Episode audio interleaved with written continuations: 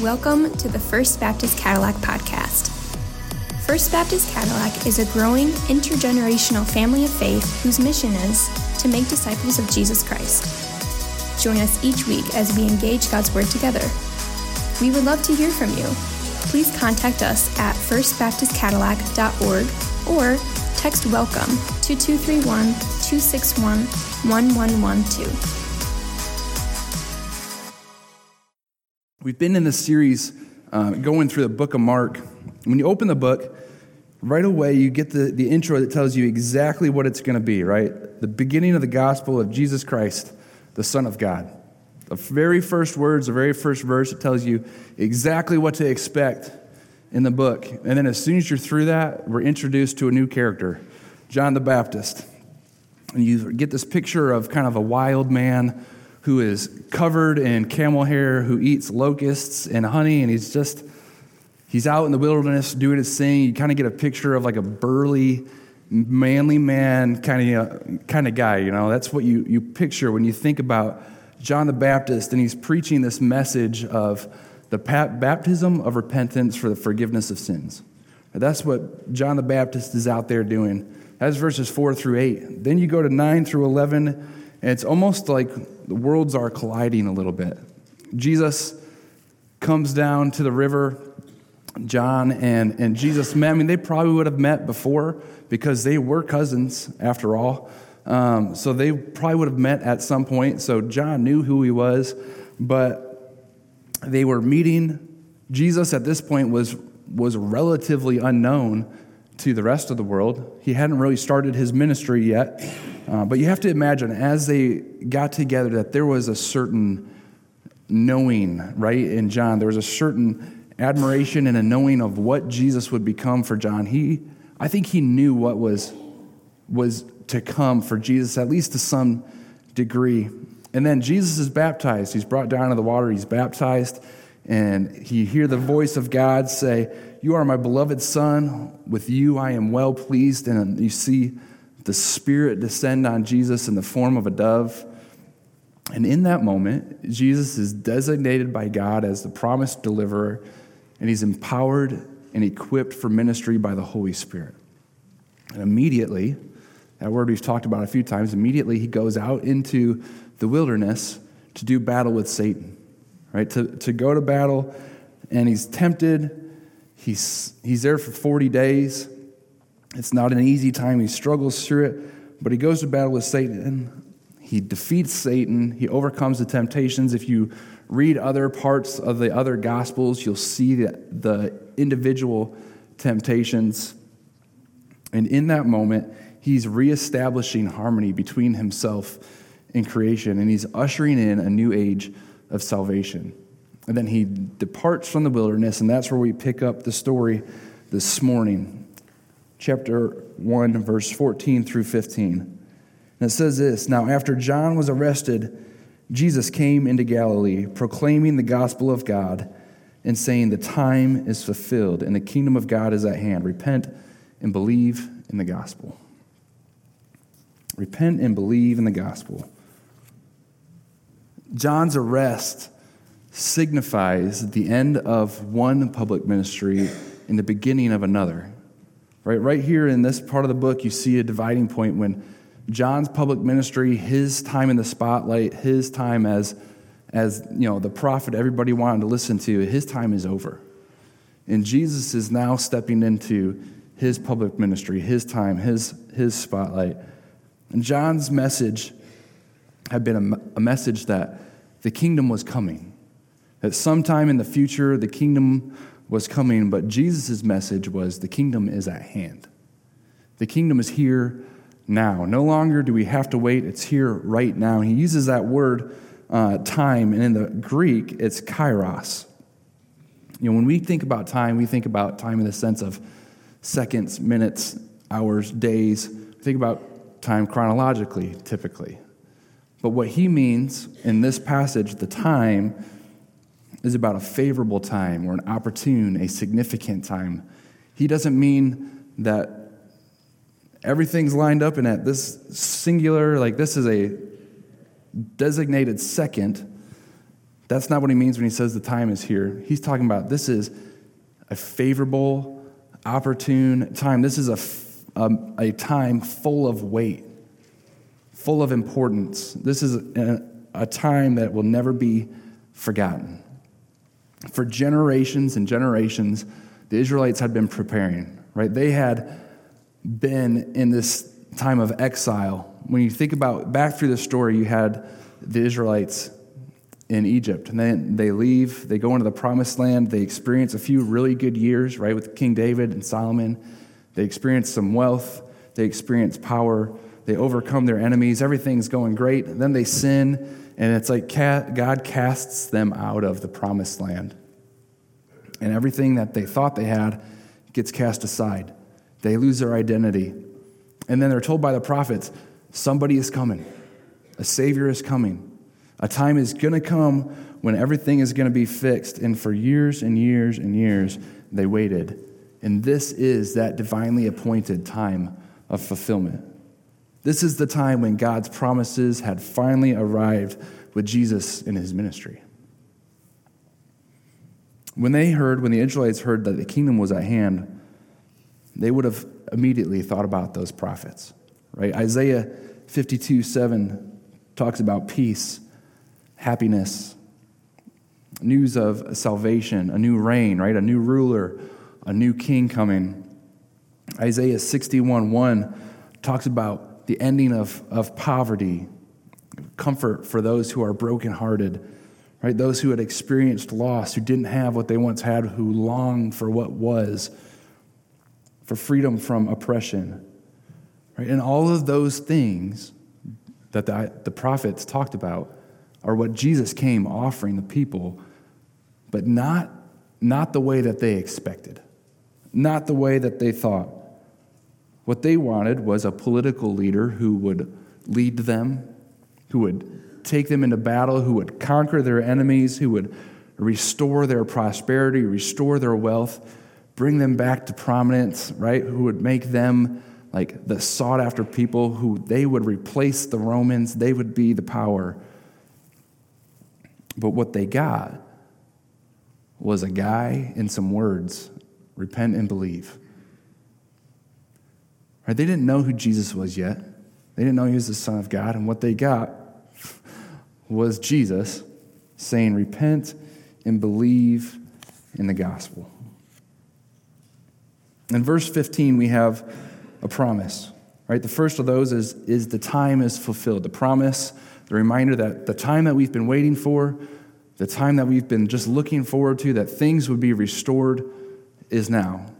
That's the first half of the promise. And the second half is that the kingdom of God is at hand.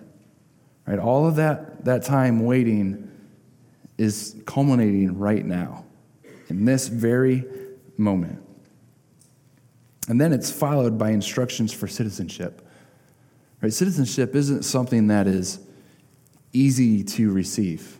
There's a process, right? You don't just get to come and, and waltz in and you know take a flight and you're just automatically a citizen when you set foot on soil. That's not the way that it works. There's a process, there's paperwork, there's things you got to learn, things about the country you need to understand to become part of that country, part of that kingdom And the, the instructions for citizenship here in Mark are repent and believe in the gospel. Those are the instructions that Jesus gives us to belong, to be part of this kingdom that's at hand. So, what does it mean? How do we do that? How do we repent and believe? So, let's look at that first word, repent. The dictionary defines repent as to feel regret or remorse for a wrongdoing. I don't think that's quite right. I think there's more to it than that, right? And we talked about that just a couple weeks ago. Chad talked about how when you repent, you turn from what was old, right? From the old life, you 180 degrees to something that's new. Right? You can't just stay in the old. We have to turn and go to the new. Right? It's, it's more than more than just turning though. It's turning from our old life having rule and reign over ourselves to submitting ourselves and giving ourselves to God. It's not just a matter of taking our life and doing our life differently. It's like stepping in into an entirely new life. It's an old person and a new person. It's, it's, it's more than just turning, there's more to it. Repentance is, is fully sacrificing that old way. Right? Have you ever tried to form a new habit without first getting rid of the old habit? When you try to, you want to start building new rhythms or new, uh, like a new way of doing life, but you're not ready to get rid of the old ways, it just doesn't work, right? It'd be like if you smoked your entire life and decided you wanted to become a marathon runner, and you just kept doing things the same way. Now, there may be a one in a million who that works out for, but for most people, you're going to have to change some habits, right? Because in order to run, you got to have some good lung capacity.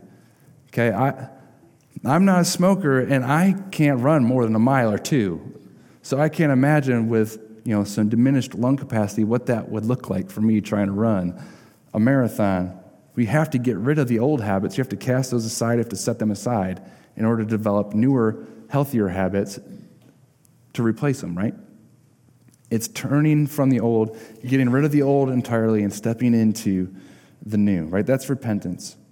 And believe. And when you look at that passage, it doesn't just say believe the gospel, it says believe in the gospel. And those words are intentional. This is actually the only place that the, those words are used undoubtedly in a very particular form in the New Testament. And it reinforces the idea that to believe in is more than just knowledge. To believe in something is more than just knowing something. I can tell you 1 plus 1 equals 2, and you would agree with that. 1 plus 2 equals 3, you would agree that. I could tell you that I can paint a house, and you might believe me, but you may not welcome me into your living room to paint it. Right? There's a certain level of commitment involved the moment that you say, Oh, you can paint? Well, why don't you come paint my living room? Because that could go really poorly or it could go really well. But there's a certain level of commitment when you believe in something versus believing something. And that's what Jesus is talking about. When he's talking about believing in, he's talking about belief with commitment. Belief that we'll stand behind, belief that we're willing to change for, belief that we're willing to invest in. Jesus said the kingdom of God was at hand. And that word or that phrase, kingdom of God, appears 14 times in Mark. And that's important. But Israel's belief was that that meant physical deliverance. We've talked about that. They believed that that meant some kind of physical deliverance. They were going to be delivered from the Romans, they were going to be restored. But Jesus' primary goal wasn't physical deliverance. Jesus' primary goal was spiritual deliverance. There may be some bits of physical deliverance. Right? If you look through his ministry, there was lots of healings, there are miracles, there was certainly physical deliverance, but that was not his primary objective. His primary goal was to see spiritual deliverance in the lives of his people. And when Jesus talks about the kingdom coming, he's talking primarily about his reign, his dominion, his his rule, his sovereignty in our hearts more than anything else. Yeah, there's going to be some benefits that come from that, from putting our life in Christ to, to seeing his, his people follow him. There would be some benefits down the road. But really, he's talking about submitting ourselves to his will. That's what he means. But this is why repentance as a first step is so important right? We have to repent, give up the old ways of doing and thinking, and we have to trade them in for God's ways because it's really difficult to believe in without first repenting. Right? If we can't set aside what our old ways are, how are we supposed to invest in the new? If we can't free up the resources, if we can't free up some space, how can we invest in the new? If we can't first get rid of that, what does it say about our believe in, right? What does it say about our commitment to what we say we're believing? And there's an underlying truth all the way through this past, the passages we're talking about this morning, and it's this God initiates and we respond. God initiates and we respond. God extends his hand to us, he lays it all out there for us. And now we're faced with a choice, right? He tells us the promises, he tells us what he's giving us. He says, The kingdom is at hand, it's right now, the time has been fulfilled. Now, here's what you have to do repent and believe in the gospel. The question is, are we ready to do that? Are we really ready to repent and believe in the gospel? Are we there yet? And that's the first application this morning. Are you ready to repent and believe? If you're somebody who's new, who hasn't given your life to Christ yet, maybe you, you started coming we were talking about the Abundant Life series and something was tugging at your heart and you're thinking, man, this sounds really good. Almost too good to be true, but maybe there's something to it. Maybe God was tugging at your heart, but for whatever reason you, you held off. He said, no, not yet. You know, maybe during the Christmas season there was a, something about God coming from, from earth or from, from heaven to earth. And there's something in that story that, that stuck out to you and you felt God tugging at your heart. And still you're holding yourself back. Maybe you're, for whatever reason, you weren't ready to repent yet. To turn from the old to the new. Don't wait. That's the first application this morning. Repent and believe. Turn, turn now. Don't, don't wait. And you don't have to have some kind of special words, some kind of special prayer. It's just a matter of, of turning from the old and submitting to the new. Within that, though, is a word of caution for all of us. The gospel is both, both personal and social. Right? There is a very personal aspect of the gospel where it's, it's introspective, right? There's an inner peace that comes along with the gospel. There's an inner assurance that we have in the gospel. There is an inner peace that's associated with a certain fulfillment in realizing our true potential of who God created us to be, right? There's a personal side of the gospel. There's also a social side where we're called to then go and change the world. We're called to minister to the people around us. We're called to love our neighbors. We're called to be a light right in the darkness, a city on a hill. Those two cannot be separated. You can't have just the personal side of the gospel, and you can't have just the social side of the gospel. They have to coexist. Otherwise, there's something other than the gospel. God has called us to live both of those.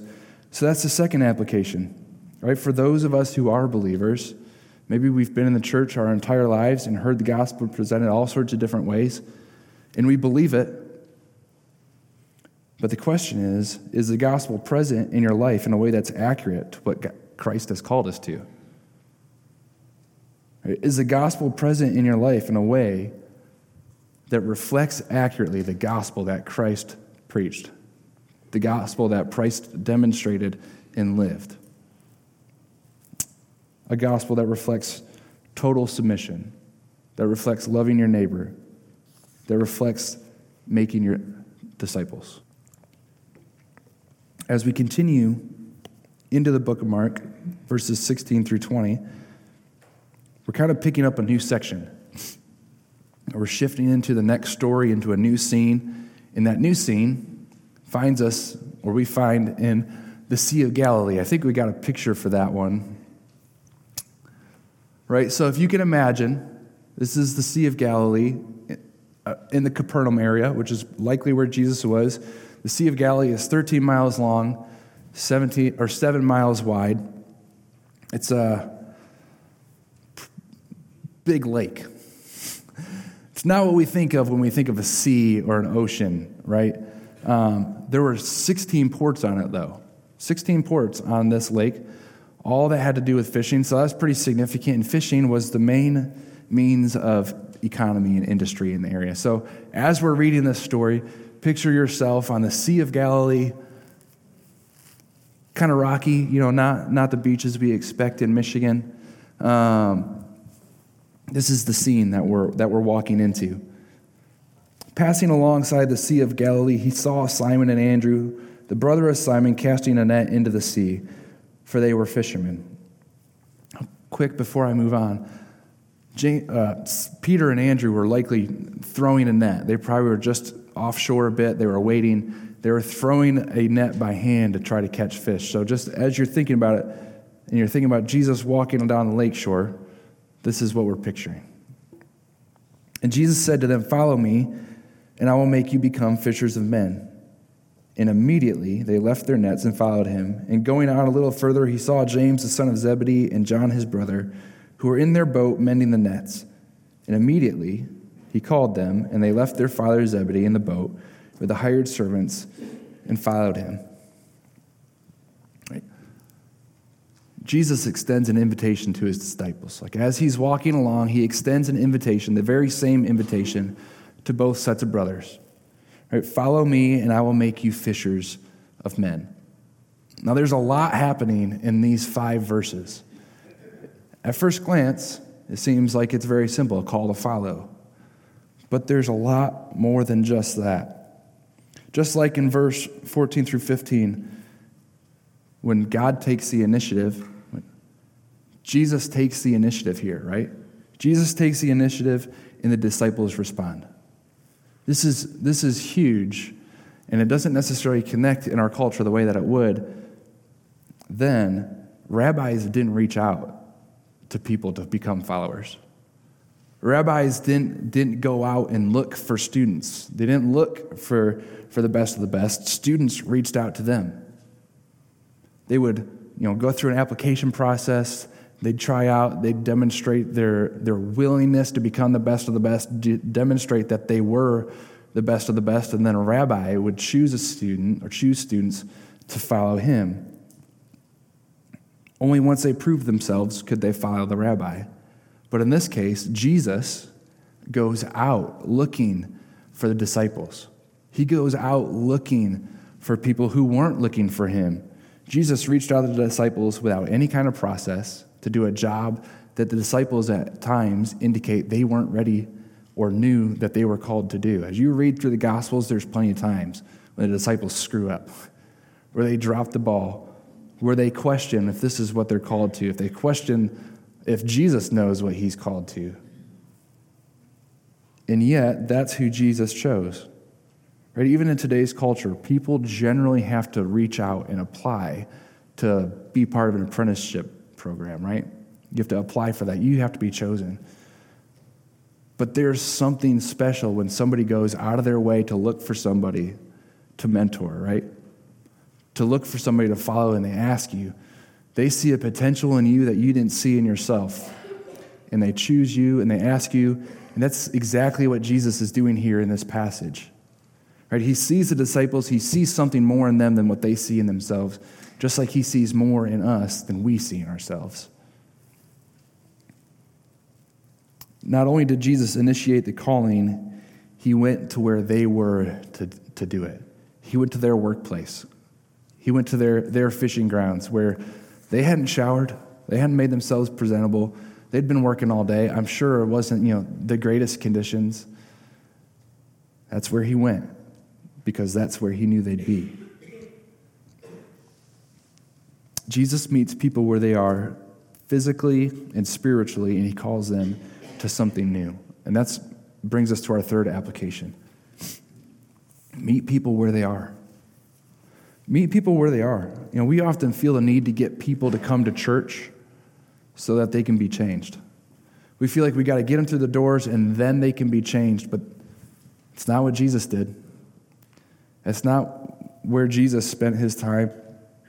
He was in the, the temple and the synagogues and he taught there.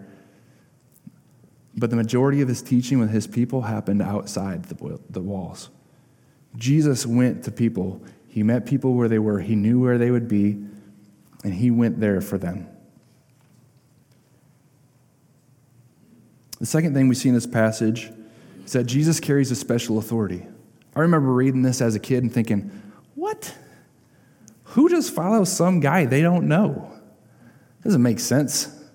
This perfect stranger could be some sort of wacko, and they just follow. It doesn't, it doesn't make any kind of logical sense. But you remember at his baptism, the Spirit of God came and descended on him in a special way. It equipped him and empowered him for a special ministry. There was a certain draw a certain power in Christ that was unrecognizable but unavoidable. You couldn't help but notice it. The disciples may have come in contact with Jesus at some time, but not in anything, any way significant enough for them to write about, not any way significant enough for them to put in the Gospels.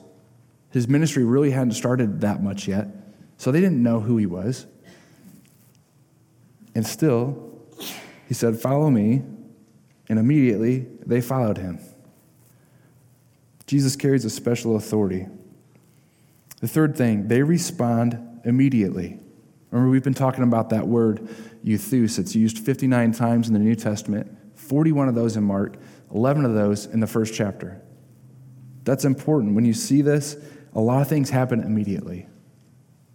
And that's what God wants from us. They didn't delay. The disciples, they didn't, they didn't drag their feet. They didn't say, hey, we got to check your references and see if you're the guy we want to follow or not. They dropped what they were doing and they followed him. In addition to that, you look at James and John, and they're just, they are a great example of following completely. Not only was it immediate, but it was complete. Right? They left everything that they had behind. Peter and Andrew, it seems like they were doing this to survive, provide for their family, maybe make a little bit of money, put food on the tables, right? They're, they got a small operation. They're casting their nets from the shore.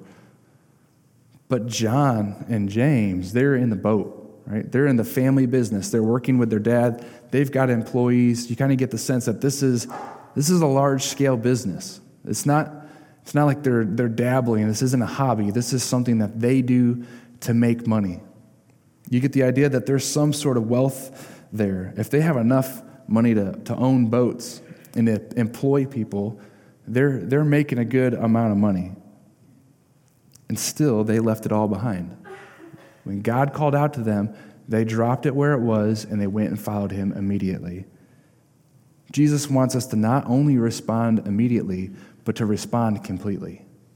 Right? That idea of repentance, turning from the old to what's new, leaving what was old behind and moving into a new life completely. Not partially, but completely. You ever been on a, a dock? You know, we got a lot of lakes around here hopefully, probably you've, you've been on the dock before where you're, you got one person who's trying to hold the boat while it's getting untied, everybody else is stepping into the boat. And maybe you're doing it with your feet. You know where this is going, and it just it just drifts, right? And uh, eventually it gets painful. You can't have your feet on the dock and a foot in the boat. You can't keep your feet in different places. You have to commit to one or the other. It's the same way. You know, God told us, or Jesus told us, that his discipleship would be painful. That's not the pain that he wanted. He doesn't want us to experience pain because we're trying to hold on to the old. He does, there, that's unnecessary pain. The pain that he expects that we'll experience is the pain from becoming something new. There's a pain there that's unnecessary when we try to hold on to what was instead of just fully giving over to what is. That's the fourth application this morning. Respond immediately and respond completely. It's very similar to repent and believe, right? When you look at this, I mean, it's, a, it's called a gospel for a reason. It's the good news. It's the message that we are called to respond to, to put our lives in Christ. He wants us to repent and believe, and He wants us to follow immediately and completely. The fourth thing that we see in this passage is the words, I will make you become fishers of men. Mark is really particular about the words that he uses. I will make you become fishers of men. He doesn't say, I will make you fishers of men. I will make you become um, fishers of men. It doesn't sound like something immediate. It's not something that happens immediately in a moment, it's a process of transformation. Jesus, uh, Jesus calls us to become disciples, and that call is a call to continual transformation. That, that phrasing indicates a process of transformation, potentially a painful one. Right? When you look at the disciples, They frequently misunderstood his teachings. They failed to keep watch. They failed to be attentive. They didn't always stay faithful, right? You think about Peter and denying Christ, they were not always faithful like they should be. And Jesus guaranteed that they would be persecuted. All of those things hold true. We don't always understand what Jesus is saying to us, we don't always get it. We sometimes doubt. Sometimes we think we're hearing what he's saying, and it's really what we want to hear, and we do things that don't make sense and it winds up hurting us. There are times when we're, we're not faithful and we walk away, and that's not easy, especially once we realize it. And there's times when we're going to experience persecution. Right? We're going to experience those very same things.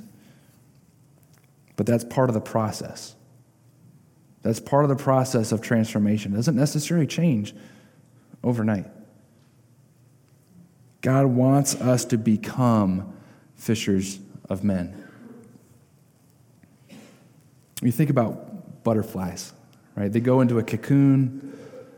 It's like this process of becoming something new. And I was thinking about transformation. This is one of the things that kept coming to mind butterflies. It's not necessarily a painful transformation, although nobody really knows, but we know, based on science, and being able to actually see through the cocoon or the chrysalis, is that they go in there, the caterpillars go in there, and all the unnecessary body parts are broken down to become something new. So when that butterfly emerges, it is literally a new creation. It's no longer what it was. It's something completely new and completely different than what it was when it went into the cocoon. Right? On, on one hand, you have the caterpillar, which is bound to the ground, has legs, not the most beautiful creature. They're kind of slow, kind of boring. On the other hand, you have a butterfly, right? They've got wings, they're able to fly, they're free, they can go where they want to go, do what they want to do. And most of the times, they're pretty majestic. And when you look at a butterfly up close.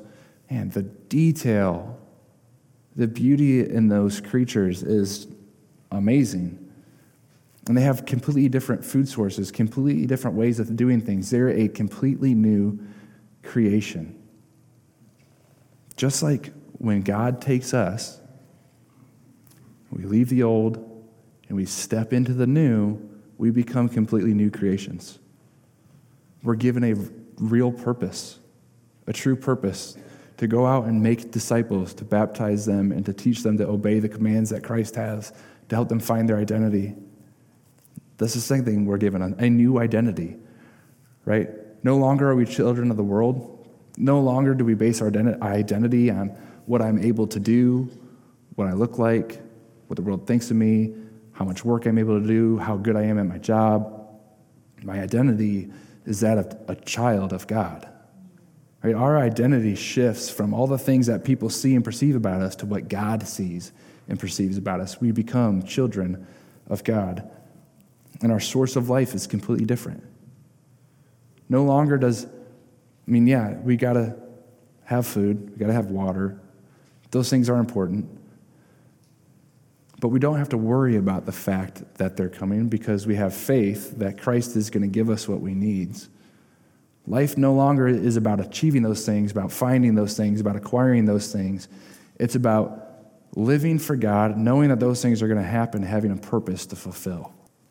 It's interesting that in Acts, Christianity would become to be known as the way. Right? That's what they were called, the early Christians. It was the way. When you hear that phrase, it's like there's movement to it, right? The way, there's movement. There's transformation there. And it's not one of multiple ways, but it is the way. The only way. Not one of many, but the only way. To be a disciple requires a fundamental shift in our perspective. We need to start seeing things differently. No longer is it my life to live, but it's God's life to live through me. I become a vessel of what God is doing in the world, a vessel of His grace, His mercy, His hope. So, just a quick review. The four things that he does here or shows here in verse 15, 16 through 20 God took the initiative, the disciples responded. Jesus carries a special authority. The disciples respond immediately and completely, for Jesus transforms everything about their life and he gives them a purpose. And he does it in only a way that Jesus can. He does it on their level, he does it with their language that they understand. They're out there fishing. He talks about becoming fishers of men. You know, if they were doing something else, if their trade was different, I have no doubt that the words he used would have been different. He met them where they were, and he spoke with a language they'd understand. You know, in the Old Testament, it was interesting when they would talk about fishing, it was fishing for the purpose of judgment. It was fishing to find people for the purpose of judging them, give them what they deserved. And now in the New Testament, becoming fishers of men comes with a new purpose to give life, to give what we don't deserve. Like in everything that Jesus does in this passage, he's doing in his own way. He's, he's redeeming, recreating, restoring, redeveloping this relationship between himself and creation. And as we read through the Gospels, that's something I want to encourage you to keep your eyes open for. There's these little moments that are easy to pass by, that he's doing things that are just like kind of laying under the surface where he's totally creating that shift, right? That shift of paradigm, that shift in perspective to where something used to mean judgment, and now all of a sudden it means life. And isn't that where we're all at? The old way is, is judged, the old way is condemned, the old way is, is nothing. Only when we step into the new way is there grace and hope and life. This morning, Jesus gives us two clear calls. The first is to repent and believe in the gospel, and the second is to follow and become. To follow and become what He has meant us to be all along.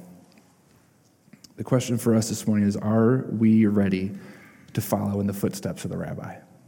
Let's pray. God, I thank you for the words that you've given us in the Gospel of Mark. Words not of condemnation, but words of hope and new life. You give us a second chance, a second lease on life, a chance to, to leave behind the old and become something new.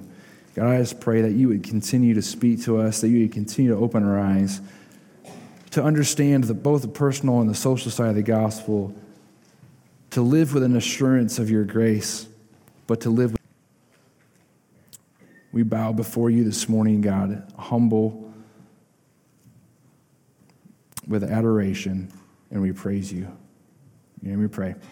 Amen.